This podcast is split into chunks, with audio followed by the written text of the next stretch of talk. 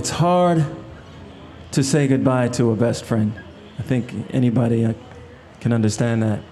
Um, but I guess when your best friend made such amazing, beautiful music, you know, I think he would enjoy me and, you know, the Revolution and people who uh, performed with him to share his music with fans, especially his hometown fans, you know, and the many fans he had around the world. I think he, I think he would like that. Prince remembered from The Current. Andre Simone. This is a local show session recorded live at the Minnesota State Fair in Carousel Park on N P R Day.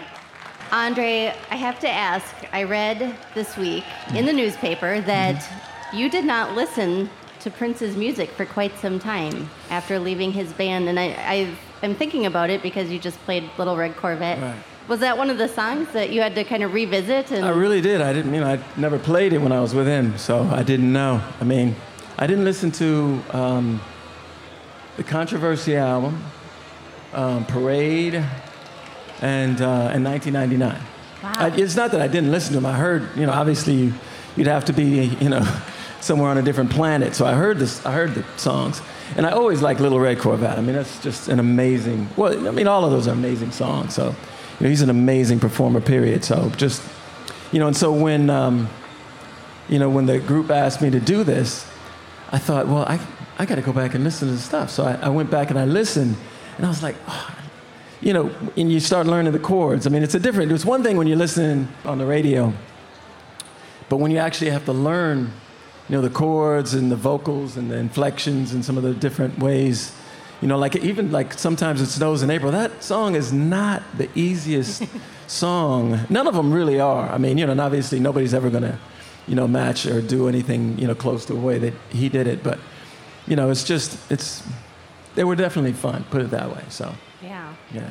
Well, one thing that you also expressed was uh, you had a little reservations about even participating in, in the Revolution reunions at first, but now you've got one of the nights under your belt. I'm wondering how you're feeling about everything. Well, my throat, for, I mean, literally, I, I don't know if you can hear it, but I'm definitely, my throat is, I didn't get a whole lot of sleep last night, to say to say the least. But you know, but you know, I think it was great. I, you know, I mean, I'm looking forward to the night. I'm going to try to see if I can't, uh, you know, rest my voice a little bit, and um, you know, and try to get uh, get ready for the for the night and tomorrow. So yeah, that's incredible. Three nights in a row, all sold out, all in the First Avenue main room.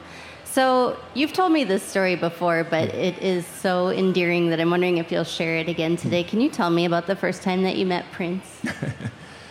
You know, um, the first time we met, you know, it's it's one of those kind of things that you, you really can't forget. I really can't forget because, you know, you go into a whole new school, you know. I, you know, grew up in a different neighborhood, and um, our family moved from, um, you know, one part of town to another part of town, so I had to start a whole new you know, high school, uh, junior high school. And I didn't know anybody there, you know, and I just, you know, and the way they do it, they have you, you're in the gymnasium and they give you, you know, sort of your, um, I guess your, you know, which classes and your, you know, where you got to go, where you got to be, your homeroom and all that kind of stuff. So I, you know, after he says that, he says, okay, go stand against the wall, Anderson. So I'm like, okay. And so I look and there's a wall of like just guys. And I didn't know anybody, all strangers. I just looked around this whole lineup of, of, of people. And I looked and I looked and I tried to see if there was like, you know, like a friendly face or, you know, something. And I finally saw this one guy standing there and he looked, you know, kind of reminded me a little bit of myself. And I thought, nah, maybe I'll go stand next to that guy. So I go stand next to him and I said, hey, how you doing? I'm Andre. He said, I'm Prince.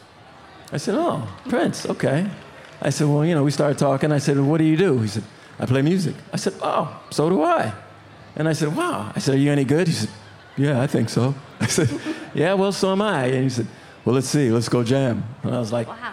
Okay. Just and like so, that. Yeah, so we, we went and jammed. Um, and he played, I mean, he played the piano. It's like at his dad's house. He played Man from U N C L E And he, has, he had a little sort of a, um, like a four-string acoustic guitar. And so uh-huh. I played bass. And we just started jamming. And we said, let's start a band, you know? We started a band, and the rest, as they say, is history. Yeah. So there's been a lot written about, you know, Grand Central and how you would play all these school dances, and oh. and Morris Day ended up becoming your drummer. But one thing that I don't know as well is, what did you guys sound like? You know, you know, the interesting thing is I still have a lot of our demo tapes. I, really? I have some of our performance tapes from when we played at little gigs. Like, I mean, we played at the fair. I mean, we played, you know, we played everywhere. You know, I mean, my mom, you know, and, and my sister's out in the audience. My mom would have us playing anywhere. We'd play in the backyard. We'd play at, you know, you know, she'd have a bunch of friends over for card, card parties. We'd play anywhere. So if you can imagine, you know, because Prince became a very big superstar, but my mom would just say, well, I don't, you know, I don't care what you guys are doing. Um, you guys are going to have to come down to the Elks because, you know, we're having a, you know, and we need a band, so you guys are going to play, you know. But to what we sounded like, I guess we sounded like a lot of the bands of, of the time, like um, Earth, Wind and Fire. We did a lot of rock and roll, like Grand Funk Railroad and um, Chicago. Um, but we did a lot of funk, so... Um, Ohio Players, um, you know, we did some Jimi Hendrix. And I think that had a lot to do with um, our music and the, the, the Minneapolis, what they call the Minneapolis sound, because as you guys know, growing up in Minneapolis, you know, the radio is amazing. And at the time, they just played really good rock. I mean, they didn't play very much R and B at all. So that was, you know, I wasn't really, you know, K M O J, you could hardly get that. But, but they played really amazing rock and roll. I'm trying to remember, there was like a, an album-oriented radio station. I forget what it was. I think it was, I forget. But anyway, it was a big deal at the time. So you, you'd get... K Q R S, was it? K Q R S, yeah. yeah. They would play like really... And so we would, I mean, because at the time when you, you know, we were broke. So it wasn't like you could run out and get, you know, records, you know, at will. So when you heard it, you'd, you know, we'd literally record it off the radio. So different, different reality, so...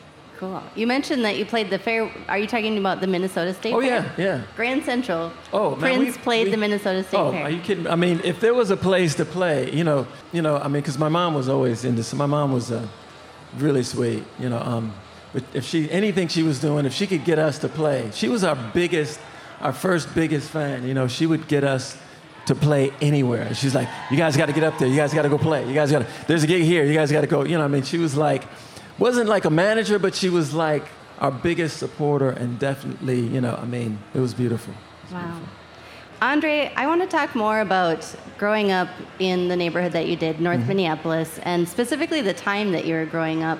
You're working on some new material that is really influenced by the late sixties, early seventies political climate. I'm wondering if you can just talk a little bit more about, you know, being a kid that was coming up and learning more about the world and what was going on, and, and how you think that shaped you as an artist. Wow, um, you know, obviously, you can imagine the sixties in Minnesota was, it was beautiful in a billion different ways. I mean, because my father was very, very, um, I mean, he was from Fergus Falls, so, I mean, you don't really get much more Minnesota than Fergus Falls. I'm talking fishing, hunting, you know, I mean, we we are, you know, born and raised, you know, this is, we're... We are from this earth, this Minnesota space and time, and that's just the reality. But, you know, the sixties, it was an interesting time for America, period. You know, I mean, we all know it. You know, we can we can try to think we don't know it, but we know it. I mean, really, it was an interesting time. And so America was going for it, going through a transformation. You had, um, you know, civil rights, and you had Martin Luther King, and you had John F. Kennedy, and you had just a lot of stuff and a lot of people trying to get their head around where we were going as a country. And um, I was a sponge. I mean, I was already, I couldn't play music, but I knew that that's what I wanted to do at the time. So I was like, I was soaking it all in. I was I was soaking in all the, I mean, I saw every speech, every John, I was a big John F. Kennedy fanatic, but I was also a big MacArthur fanatic. I was a, also a big, you know, obviously Martin Luther King fanatic. And I was also, I was just, my dad made sure that, you know, all of us were very, very plugged in, as did my mother, um, to uh, the political climate and the reality. So I think, you know, and then, you know, and then there was the music. Yeah. You know, because the music of the sixties and the seventies was off the chain. And I think the interesting thing is it wasn't just black artists that were making statements at the time about what was going on. You had white artists like Bob Dylan. You had the Beatles. You had... You know, not to mention, you know, James Brown and, you know, and Bob Marley and all the different artists from, but you just had everybody, you know, realizing, you know what, This world, I mean, this country, this world, this planet, we're, we're here. We got to figure something out. So artists really influenced me, you know, because I was listening. And I think I listened to, um, it was an interview when I was like a little kid that I think was with, I don't know if it, I, I assume that it was John Lennon because I was too young at the time to really totally decipher who was who. But he was saying, he was saying, although now about God, he doesn't, he doesn't discriminate against who's going to drink the water or who's going to breathe the air. And I thought, wow, that's a deep perspective. You know, we're all in the same, on the same planet, so we kind of got to have each other's back, you know, because this is we're, this is a beautiful planet. Look at this. This is beautiful. And you get to be a part of it, whatever you want to do. Write, do music, but you got to contribute. You know, you got to, you know, you got to step up. Everybody's got to step up because this is our little moment right here. And history will look back and they will say, what did you do? Did you step up or did you just sort of sit this one out and hope that somebody else is going to do the heavy lifting? And so I'm not, I can't do that. I mean, God obviously gave me a gift to do music and to write songs. And so that's, you know, what I've been, I've dedicated my life.